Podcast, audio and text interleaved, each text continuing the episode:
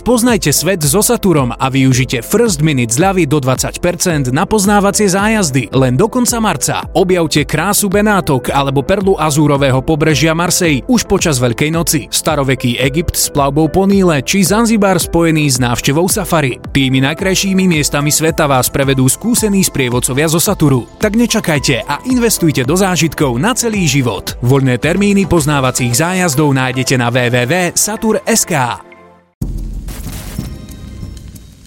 Mojím dnešným hostom je viceguvernér Národnej banky Slovenska, pán Ľudovít Odor. Vítajte v relácii na rovinu. Dobrý deň. Pán Odor, máme infláciu už nejaký čas. Národná banka predpovedá, že tá inflácia bude pokračovať, že tento rok nás čaká zhruba 10% ale že bude čoraz nižšia počas tohto roka. Stále platí táto vaša prognoza, že vlastne zdražovanie bude pokračovať akurát pomalším tempom ako doteraz? Áno, máte pravdu. Presne taká je naša súčasná prognóza. Budúci týždeň prídeme s novou. Našťastie už nebude obsahovať nejaké veľké revízie. To znamená, že keď sa bavíme niekde na úrovni 10 s tou infláciou, tak v zásade niečo podobné môžeme čakať aj v tej novej prognóze. A tá dobrá správa je, že zdá sa, že už aj na tých finančných trhoch ceny e, agrokomodít išli dole, tak postupne by sa to mohlo pretaviť aj do našich cien v našich obchodoch a to by e, malo za sebou ten efekt, že do konca e, roka e, klesneme na také jednociferné hodnoty s infláciou. To je ešte stále zdražovanie, ale už oveľa miernejšie tempo, než je v súčasnosti. Takže aj keď hovoríte, že agrokomodity klesajú, tak to neznamená, že potraviny v obchodoch zlacnejú, iba nebudú už takým prudkým tempom zdražovať. Ja si myslím, v niektorých prípadoch aj zlacnejú, ale keď zoberieme potraviny ako celok, tak e, to zlacňovanie nebude nejaké podstatné. Skôr môže ísť o to, že, že budú stagnovať e, alebo teda e, budú raz miernejším tempom. Takže aby sme uzavreli tú vlastne prvú otázku, znamená to, že nebude horšie, alebo teda, že nebude lepšie a bude len menej zle? A to je zaujímavá otázka. Vždy, keď e, sa na to pozeráme, tak sa pozeráme nielen optikou inflácie, že ako rastú ceny, ale dôležité sa pozrieť, ako rastú mzdy napríklad. A v tomto porovnaní je to relatívne dobré. To znamená, že očakávame, že e, z veľkej miery e, náraz miest vykompenzuje tú infláciu. To znamená, že reálne ľudia nebudú trpieť e, veľmi, lebo aj ich e, mzdy porastú a očakávame teda, že plus minus budú na nule. Samozrejme neplatí to pre každého jedného, ale, ale v priemere, ako sa to ukazuje v hospodárstve, tak je to približne tak, že životná úroveň bude stagnovať tento rok. To znamená, keď to neplatí pre všetkých, ale vlastne štatisticky v priemere, tak e, ak sa to niekoho z našich poslucháčov netýka, že mu teda ten plat nerastie, má si spýtať, teraz je tá správna chvíľa na to? Áno, áno, samozrejme, veď tie náklady idú hore a, a bohužiaľ problém je, že nie každá firma je na tom úplne skvelé. No, lebo aj takže... zamestnávateľom idú náklady hore, nie len zamestnancom. Ten zamestnávateľ sa môže uh, vyhovoriť vlastne na to, že tak ale aj nám rastú náklady, nie len vám zamestnancom. Presne tak, ale v mnohých firmách idú hore aj tržby. To znamená, že tým, že tie ceny idú hore, tak majú vyššie tržby, lebo predávajú s vyššími cenami e, svoje produkty.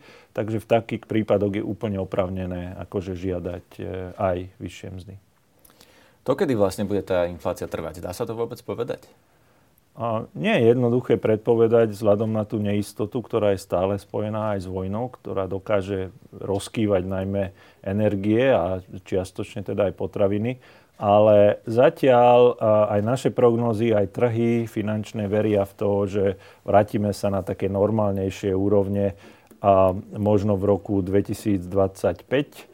2024 je ešte problémový z toho titulu, že zatiaľ tie energetické ceny boli dosť zmrazené na Slovensku, nezodpovedajú tým trhovým cenám, takže ešte raz nás čaká zvýšenie regulovaných cien pravdepodobne od januára, ale na dvojnásobné, alebo teda, pardon, dvojciferné hodnoty inflácie by sme sa už nemali vrátiť. Čím to je? Lebo uh, tie energie, to je taká komplikovaná téma, že uh, videli sme napríklad už, že sme mali oveľa uh, vyššie ceny benzínu a nafty. V lete boli o asi 30 centov drahšie, ak sa nemýlim. Teraz sa, teda sa znížili a zastabilizovali. Aj tá diverzifikácia od ruských energií vlastne ide lepšie, ako sme očakávali. Tak Prečo by sme mali očakávať ešte ďalšie zdražovanie energií, keď vlastne, keď ideme okolo nejaké čerpacej stanice, tak to tak nevyzerá? Ani, ani nehovorím o čerpacích staniciach, skôr hovorím o plyne a elektrine, kde to má pod palcom regulačný úrad a vláda. A rozhodlo sa vlastne aj o zmrazení niektorých e, položiek. A pochopiteľne, ak je trh niekde inde, tak my sa postupne potrebujeme dostať na tú úroveň. A keď to neurobíme v jednom kroku, tak v zásade musíme to urobiť dvoch alebo troch krokoch. A no, no, tomu rozumiem, ale tá otázka skôr je, že Prečo sa to deje? Prečo ten trh napríklad sa e, s ním nestane to, čo s tým trhom s ropou, že to jedného dňa klesne? No, aj klesá ten trh, ale stále je to vyššie než e, tie ceny, ktoré sme tu mali pred dvoma rokmi. Takže našťastie tá situácia sa upokojila. My sme tu mali aj 5, 6, 10 násobné ceny. Teraz už sú len možno 1,5 dvojnásobné. Takže oproti tomu, čo, čo tu bolo, je oveľa lepšia situácia ale stále je to nepríjemné. Samozrejme aj preto, lebo nie je také jednoduché preorientovať e, tie zdroje vo všetkých krajinách e, Európy od, od ruských e, k iným zdrojom. A samozrejme máme tu ešte aj klimatickú zmenu, kde vlastne niektoré položky pochopiteľne aj budú rásť kvôli tomu, že, že musíme zohľadniť v cenách aj komodít, aj energii to, že trošku škodíme našej planéte, takže z tohto titulu e, ceny energii nemôžeme čakať, že e, budú veľmi nízke alebo, alebo že budú dokonca klesať na najbližšom období. Takže to sú také hlavné dva dôvody. Vlády rozdávali peniaze, či už pri covide, alebo aj teraz pri energiách vidíme tu rôzne dotácie. Igor Matovič vymyslel na rodinné e, prídavky, alebo teda tých 200 eur na rodinu, čo on e, rád hovorí. Eh, nie je takéto eh, rozdávanie peňazí vlastne roztáčanie inflačnej špirály, čo znamená, že vlastne čím viac rozdáte, tým väčšia bude inflácia, lebo tá inflácia vlastne vzniká tak, že ľudia majú peniaze a dokážu eh, kupovať, vytvárajú vysoký dopyt. Nie je teda rozdávanie peňazí škodlivé v konečnom dôsledku? Um, ten mechanizmus funguje, ale nie je extrémne silný. To znamená, že keď sme prerátali napríklad ten rodičný, rodinný balíček na infláciu, tak ten vplyv je relatívne malý. Tam je skôr iný problém, že samozrejme vlády majú pomáhať, ak prichádzajú takéto šoky, ale skôr adresne eh, tým domácnostiam, ktoré najviac eh, to potrebujú, nerobiť to plošne, nerobiť to dlhodobo, lebo práve keď prichádzajú eh, krízy, tak nie je dobré sa zadlžiť výrazne alebo operovať s vysokým deficitom do nekonečna, lebo to, za to náš trhy môžu vytrestať v nejakom momente. A to, to vnímam ako väčší problém, ako, ako to, že by sa z toho uh, spustila inflačná špirála. Inflačná špirála sa môže spustiť uh, maximálne z tých mzdových vyjednávaní, keby naozaj tí pracovníci mali takú sílu, že by prevalcovali firmy v tej súčasnej dobe, že by boli tie požiadavky naozaj ako nejaké úplne prehnané, ale ja nevidím tie signály súčasnosti, takže ja zatiaľ nevidím e, to, že by sme roztáčali nejakú veľkú cenovú špirálu, cenovú mzdovú špirálu v Európe. Ďalšia kríza, ktorá by teoreticky mohla hroziť, to sa vás teraz idem opýtať, že či to vlastne hrozí, je tá banková, pretože videli sme problémy amerických bank, videli sme problémy Credit Suisse, e, vlastne klesali potom akcie aj iných európskych bank. E, NBS síce tvrdí, že slovenský bankový sektor je stabilný, ale nie je práve dôležitejšia tá e, globálna medzinárodná úroveň, lebo videli sme to v tom 2008 padla v Amerike Lehman Brothers, o ktorej vlastne bežný Slovák nevedel, že ani existuje a zrazu to spôsobilo finančnú krízu, prepušťanie aj na Slovensku, aj všade inde. Nehrozí nám teraz niečo podobné? Máte pravdu, že 2008-2009 e, prišla tá kríza, ale nepriamo. To znamená, že keď sa pozrieme na výsledky nášho bankového sektora, alebo koľko bank tu malo vtedy problémy, tak v zásade sa dostaneme k číslu nula. Alebo, alebo takmer žiadne problémy neboli. Takže e, v súčasnosti je presne ten istý stav e, z toho pohľadu, že Zatiaľ banky sú naozaj v dobrej kondícii, majú dostatok rezerv, majú likviditu, to znamená, že vedia fungovať aj v stresovom prostredí. Takže naozaj to najväčšie riziko by mohlo byť opäť nepriame, že niekde sa stane nejaký veľký problém a to bude mať celosvetové následky s tým, že potom to pocíti aj náš priemysel alebo naše hospodárstvo ako také. No a táto situácia taká je alebo nie? Lebo iní ekonomovia hovoria alebo často upokojujú, že toto nie je až taký veľký problém. Mm. Čiže poučili sme sa od toho roku 2008 alebo jednoducho toto mm. je nejaký okrajový marginálny problém, to, že v Amerike padlajú e, nejaké banky, e, z ktorého vlastne, na ktorých si nespomenieme o mesiac. Áno, je to, je to oveľa lepšia situácia ako v 2008 a to z dvoch dôvodov. Jednak preto, lebo sme sa popálili a keď sme sa popálili, tak e, čo sme urobili? Urobili sme nejaké protipožiarné opatrenia. To znamená, že keď porovnávame, v akej situácii sú svetové banky oproti 2008, tak je to v zásade takmer neporovnateľné. Oni musia teraz odkladať z, z každého vkladu oveľa viacej bokom, aby vedeli vystať nejaké krízy, takže majú nahromadené nejaké prostriedky. Okrem toho e, veritelia môžu, e, môžu byť e, v úvodzovkách použití na, na to, aby sanovali tie banky. To znamená, že aj tie mechanizmy na ozdravenie bank sú oveľa priamejšie a, a menej by mali byť použité naše peniaze daní a viac súkromné peniaze v tom bankovom sektore. Takže sme máme lepšie hasiace nástroje. A okrem toho ešte, čo, čo je úplne iné, že v tom 2008 a to súviselo s tzv. hypotekárnymi e, cennými papiermi, kde z večera do rána sme netušili, že akú to má hodnotu a v zásade veľmi blízke nule. A teraz takéto toxické aktíva tam nie sú, kde by sme nevedeli, že o čom hovoríme. Takže aj tie banky, ktoré padajú, celkom dobre rozumieme tomu, že prečo padajú. Pri tých amerických bankách to bol rizikový manažment úplne nezvládnutý nečakali také zvýšenie úrokových sadzieb, aké, aké prišlo. A Credit Suisse má problémy v posledných dvoch rokoch, že to nie je niečo nové, čo by, čo by sme sa dozvedeli. Rozumiem, ale vlastne nepýtam sa na tú príčinu, ale na to, no. či to nebude mať nejaký veľký dôsledok, či sa nemáme, či sa nemajú bežní Slováci báť toho, že spadne nejaká banka a bude sa na Slovensku prepúšťať. Napríklad. Áno, presne, presne k tomu smerujem, že uh, tie príčiny sú iné a preto tie následky uh, budú oveľa menšie. A môže sa stať, že banky budú opatrnejšie istú chvíľu, že nejaké malé nepríjemné efekty tam môžu byť, ale zďaleka nie je to, čo sme videli 2008-2009. Takže ak máte peniaze v banke, môžete pokojne spávať. Náš problém, ale tým, že sme v eurozóne, by mohli byť aj nejaké banky, povedzme španielské alebo talianské. Vieme, že teda nie sú úplne e, v dobrom stave všetky, e, lebo hrozí nám nejaké druhé Grécko, že by sa niekde niečo mohlo stať v Európe, čo by vlastne poznamenalo aj nás, a vlastne našu nielen ekonomickú, ale následne aj politickú situáciu? Áno, ja ako tým že, tým, že bankový sektor je relatívne dobrej kondícii, čo nám hrozí, sú možno e, dve veci. Tá jedna vec je, že Pochopiteľne e, mali sme veľa kríz a dlhý krajín opäť výrazne narastli.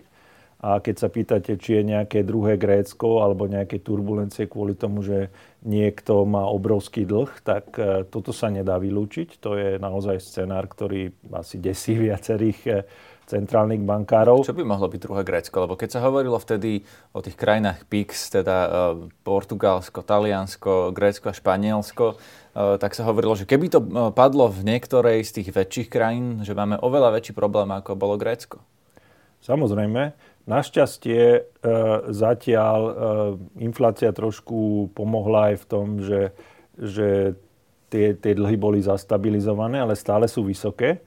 A práve preto sa veľa hovorí o krajinách ako presne Portugalsko, Taliansko, Španielsko, že do akej miery budú vedieť tieto krajiny hospodáriť rozumnejšie ako doteraz. Dokonca doteraz boli vypnuté všetky aj európske pravidlá na to, ako majú hospodáriť, že mohli robiť v zásade, čo chceli beztrestne.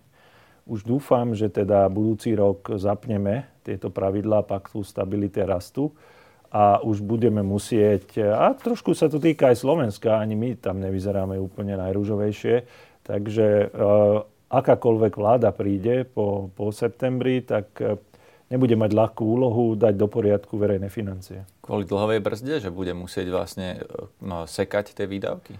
Nie je to len dlhová brzda, to je vlastne o tom, že ten e, dlh je pomerne vysoký na tak malú krajinu ako, ako Slovensko. Takže a samozrejme dlhová brzda zohráva nejakú úlohu, ale nie je rozumné robiť niečo len preto, lebo je to v zákone, aj napriek tomu, že ja som sa podielal na tvorbe toho zákona.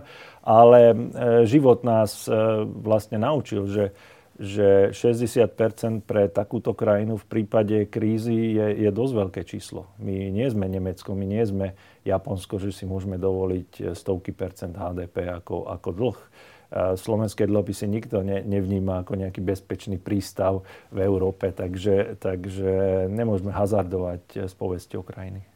Ale čo ak by sa dostali k moci teda nejakí ďalší politici, ktorí budú chcieť rozhadzovať, ktorí nebudú chcieť škrtať, ktorí si povedia, že rešpektovať zákon možno nie je rozumné a jednoducho e, prekročia tie pravidla dlhovej brzdy, alebo ju teda odbrzdia, veď aj to bola diskusia, že by sa mali zmeniť tie pravidlá, aby sa vlastne dalo viac míňať. E, čo by hrozilo v takom prípade? Tak potom hrozí, že, že vlastne čoraz drahšie budú naše požičky, a, a nabalí sa taká, hovorí sa tomu, že snehová gula, že chytíte snehovú gulu, pustíte to dole kopcom a postupne sa to nabaluje. A to sa nabaluje ten problém kvôli tomu, že čoraz máte vyššie výdavky už na úroky v rozpočte a to vám berie priestor na ostatné výdavky. Takže nie len, že musíte urobiť nápravné opatrenia, ktoré boli potrebné predtým, ale ešte aj navyše, lebo máte dodatočné úrokové výdavky. A keď sa to vymkne spod kontroly, tak uh, to šetrenie nie, že nebude, že voľbou, že môžeme šetriť, budeme musieť šetriť a, a potom to má samozrejme veľmi neblahé následky pre celú ekonomiku. Začali ste s úrokmi, tak premostím rovno na to, čo vlastne teraz eh, trápi bežných Slovákov, že dražajú hypotéky, dražajú tie eh, úroky. To znamená, alebo prinieslo to už dokonca zlacňovanie nehnuteľností. Eh, toto bude trvať, kým bude trvať inflácia? Áno, tie dve veci úplne súvisia spolu. To znamená, že pre centrálne banky, pre Európsku centrálnu banku alebo pre americkú je úplná priorita dostať im infláciu pod kontrolu. A to sa dá len tak, že sa zvýšia úrokové sadzby. A to je stále tá lepšia cesta. To znamená, že mať chvíľu vyššie úroky, ako mať dlhodobo vysokú infláciu a mať problém s úsporami, že sa nám úplne znehodnotia. Takže ešte, e, bude, ešte podľa mňa nie sú centrálne banky na konci so zvyšovaním úrokových sadzieb a práve preto ešte e, je možné očakávať, že hypotéky e, zdražejú viacej a, a trh nehnuteľnosti nebude produkovať nejaké cenové nárasty najbližšie obdobie. To sa skončí opäť v momente, keď sa zvýšia hypotéky, alebo teda keď sa znížia úroky na hypotéky, keď tie hypotéky vlastne zlacnejú, tak začnú dražieť nehnuteľnosti? Priamo čiaro to funguje? Uh, takmer. Ako v zásade pre bežného človeka môžeme to tak povedať, že samozrejme je tam nejaký vplyv, ale okrem toho ešte môžu byť bubliny na tých trhoch, že ak je veľmi málo tej ponuky tých nehnuteľností v danej lokalite, ale veľmi veľa to ľudí chce, tak sa tie ceny nafúknú bez ohľadu na to, čo urobí Centrálna banka s úrokmi. Ale v zásade to, čo hovoríte, dáva zmysel. Taká situácia, tá už je diskusia tu niekoľko rokov, si pamätám, sa pravidelne diskutuje, či je e, na Slovensku e, realitná bublina, lebo tie ceny sú naozaj šialene vysoké, e, pre mnohých ľudí sa stávajú úplne nedostupnými bežné staré byty, ktoré si nevedia zaplatiť zo svojich príjmov. Toto je situácia, ktorá má nejaké riešenie podľa vás? A, samozrejme, my sme tiež dávali nejaké argumenty a my sme hovorili, že nevidíme nejakú veľkú bublinu, ale čakáme korekciu. To sme hovorili tak, ja neviem, pol až možno až, až rok dozadu. Korekcia Takže to, čo sledujeme teraz, že to, to je tu, presne. Sa, ja neviem, presne. o 10% znižia áno. niektoré ceny. Áno, áno, takže nevidíme to, že by padali ceny o 50%, takže zatiaľ nám e, čas dáva za pravdu, že ne, nebola nejaká extra veľká bublina. No a čo sa s tým dá robiť? Uh, musíme, musíme buď na jednej strane e, umožniť e, ľahšie e, výstavbu, alebo potom ponúkať aj byty na prenájom, to znamená, že nie len na kúpu a aby si to ľudia akože mohli dovoliť viacej. U nás ten trh s prenajmami veľmi dobre nefunguje a aj preto máme, ja neviem, zhruba 90% tých nehnuteľností máme v osobnom vlastníctve, kým v mnohých krajinách niekde je to len neviem, 60, 70%, 50%, takže Takže um, áno. A samozrejme, iná možnosť, že keď sa bude dariť ekonomicky, tak aj, aj tie platy by mohli trošku narázať a potom si môžeme dovoliť aj, aj lepšie hypotéky. Vy vlastne naznačujete, že v iných krajinách um, tí ľudia bývajú skôr v prenajmoch, ale ako ekonom asi viete, že je to neekonomické vlastne dávať tie peniaze za prenájom, keď to môžem investovať do niečoho svojho. Otázka je, že či uh, vlastne Nie celkom. sa to... Uh, počkajte, do, dokončím ešte tú otázku, že um, či si máme zvykať na to, že jednoducho budeme mať uh, povedzme nižší životný štandard ako napríklad rodičia tých ľudí, ktorí si ešte nestihli vlastne doteraz kúpiť nehnuteľnosti, pretože pre tých mladých je to už úplne dostupné. A nie, nie je to celkom tak, to znamená, že nie vždy platí, že ten človek je na tom lepšie, záleží aj od toho, čo sa deje s tými cenami nehnuteľnosti a bola taká celkom v úvodzovkách zábavná situácia, keď sme zverejňovali prieskum o domácnostiach a vyšlo, že že taký ten mediánový Slovák, ktorý je úplne v strede, to znamená, že nie je najbohatší, ale nie, nie je najchudobnejší, ale, ale v strede toho príjmového rozdelenia, je bohatší ako Nemec. Kvôli tomu, že, že, že, má, ten, že, že má ten byt a dom. A, a Nemci v mnohých krajinách nemajú to, lebo to majú na Roz, rozumiem, ale vlastne sa pýtam na tých ľudí, ktorí ten dom e, a byt ešte nemajú, ale si ho budú chcieť kupovať v najbližších rokoch. Povedzme sú mladí, absolventi vysokých mhm. škôl. Mm. Tak e, títo si nebudú musieť zvyknúť vlastne na nižšiu životnú úroveň, ako mali trebárs ich rodičia? Nie nutne. Ako samozrejme, hovorím, ide aj o to, že za akú cenu si prenajmem ten dom alebo byt a Napríklad, keby som si kúpil extrémne predražený byt a potom z hypotéky splácam to 30 rokov a keď to skončím, má to o 60% menšiu hodnotu ako predtým, tak to tiež nie je akože veľká výhra. A na začiatku nemusím mať vždy ten kapitál, ktorý je vždy potrebný aj k tej hypotéke. To znamená, že tí ľudia potom majú lepšie možnosti, že dobre, chvíľu budem vlastne nie vo svojom, ale prenajmem si niečo a, a, a skúsime dať dohromady tie peniaze, aby sme mali vlastný kapitál a zoberieme si potom hypotéku. Takže, takže je to veľmi závisí od životnej situácie. Netreba vždy ísť za, za tú hypotéku e, na hranu. To znamená, že ne, nedáva zmysel platiť 50 e, z nášho rodinného príjmu na hypotéku, lebo to je veľmi akože riziková vec do budúcnosti. Že aj to riziko tam treba vidieť, nie len, nie len to, že či si to môžem dovoliť na hrane alebo nie, ale, lebo môže sa stať nezamestnanosť, choroba, hocičo. Takže preto je dobré, keď fungujú aj tie nájomné byty. Rozumiem. Pred časom vyšli e, čísla, že Slovensko ekonomicky zaostáva, že vlastne máme nižší rast ako všetky ostatné postsocialistické krajiny. Viete povedať, čím to je? Tak pozrite sa na to, že čo sme tu urobili za posledných 15 rokov, tých e, častiach e, hospodárskej politiky, ktoré by mali smerovať k vyššiemu hospodárskemu rastu a musíte rozmýšľať extrémne dlho, aby ste prišli so zo pár opatreniami. Takže keď nerobíme reformy, keď nesmerujeme tú krajinu k, k tomu inovačnému potenciálu, tak veľmi ťažko budeme rásť ďalej. To je vlastne niečo podobné, že my nepotrebujeme teraz rýchlejšieho konia, ale my potrebujeme auto, my potrebujeme kvázi zmeniť náš model dobiehania. Doteraz sme dobiehali preto, lebo sme mali zahraničné investície, odkúkali sme tie postupy a začali sme vyrábať veci. No a to kopírovanie už nestačí. V 21. storočí už, už aj vlastné myšlienky treba pridávať, aby, ak chceme naozaj rýchlejšie dobiehať západ. A, no, prepáčte, a tam toto vlastne hovorí dobre. skoro každý už eh, povedal by som desiatky rokov, že potrebujeme rokov. investovať Áno, do inovácií a tak ďalej. Dookola to počúvame a stále Áno. sa akože nič nedieje. Stále sa nič nedieje ani s tým školstvom. Ja si nepamätám takú vládu, ktorá by nemala školstvo ako prioritu. Ako Každá formálnu, vláda, deklarovanú. Áno, formálnu, ale keď sa potrebuje na štátny rozpočet, tak to priorita vlastne nikdy nie je, nikdy áno. to školstvo nedostane viac. Teraz je v parlamente reforma školstva. Pred týždňom som mal tu štúdiu ministra školstva, ktorý hovoril, že toto je práve tá reforma, ktorá má naučiť, že ako kriticky myslieť a budú samostatnejší a tak ďalej. Vy v tomto vidíte ten potenciál. Toto je to, čo potrebujeme, toto je to, čo nám prinesie e, to, čo ste hovorili, tie inovácie? Ďaleka nie. To znamená, že je to krok dobrým smerom. To znamená, že, že je dobre hovoriť o tom, čo učíme e, naše deti, lebo veľký dôraz je na memorovaní, na, na faktoch, ktoré sú dostupné hoci kde za 5 sekúnd A toto internete. minister školstva hovorí, že toto sa teraz zmení. Áno. Prečo to nestačí podľa vás?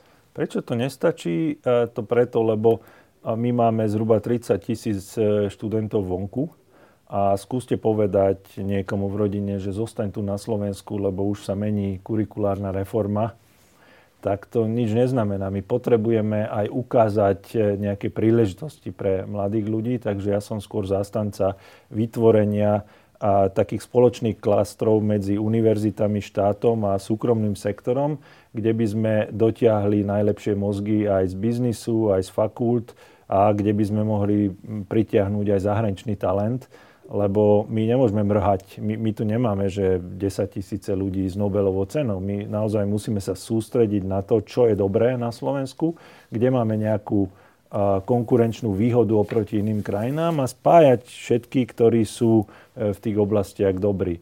A keď ukážeme, že áno, skončím túto fakultu, hneď sa môžem zamestnať vo firme, ktorá je svetovo významná, to je úplne iná ponuka pre tie deti, ako povedať to, že už sa mení kurikulárna reforma, že možno o tých 8 rokov, potom ešte 4 roky, keď strednú školu skončia. Áno, že... to na to, čo hovoríte teraz, tie klastre, to by sa dalo spraviť hneď, nie? Prečo sa to nedieje?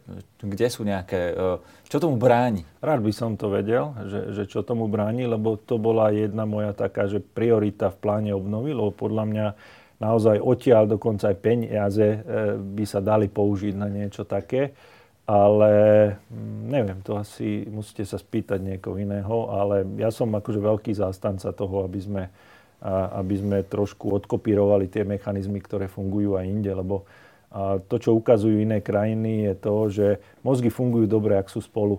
Že taký jeden osamotený mozog to, to veľa nevyrieši, ale keď máme veľa šikovných ľudí na jednom mieste, tak ten úspech sa dostaví a vieme pritiahnuť aj iných. Niečo podobné robili v Brne, aj preto tam chodí e, veľa detí aj zo Slovenska, aj vo Fínsku, aj v iných krajinách. Takže podľa mňa treba ukázať reálne niečo pre tie deti, nie len slubovať, že o 8, 10, 15 rokov bude, bude lepšie. V parlamente je ďalší návrh, e, právo na hotovosť. E, to vnímate ako? Lebo teda vieme, že také krajiny, ako ste teraz spomenuli, že Fínsko, tam sa dá platiť za žuvačky kartou bez problémov zo pár centov. Nie je toto nejakým návratom späť do nejakej minulosti? Proste je to podľa vás moderný návrh pre 21. storočie? Pozrite sa, keď nie sú, keď, keď, sa nech, keď nechcete debatovať reálne problémy, tak potom vymýšľate všelijaké pseudoproblémy, ktoré by mali trápiť ľudí. A toto ja považujem úplne za pseudoproblém, lebo nikto neruší hotovosť, nikto neruší to, že, že nie je možné používať hotovosť v budúcnosti.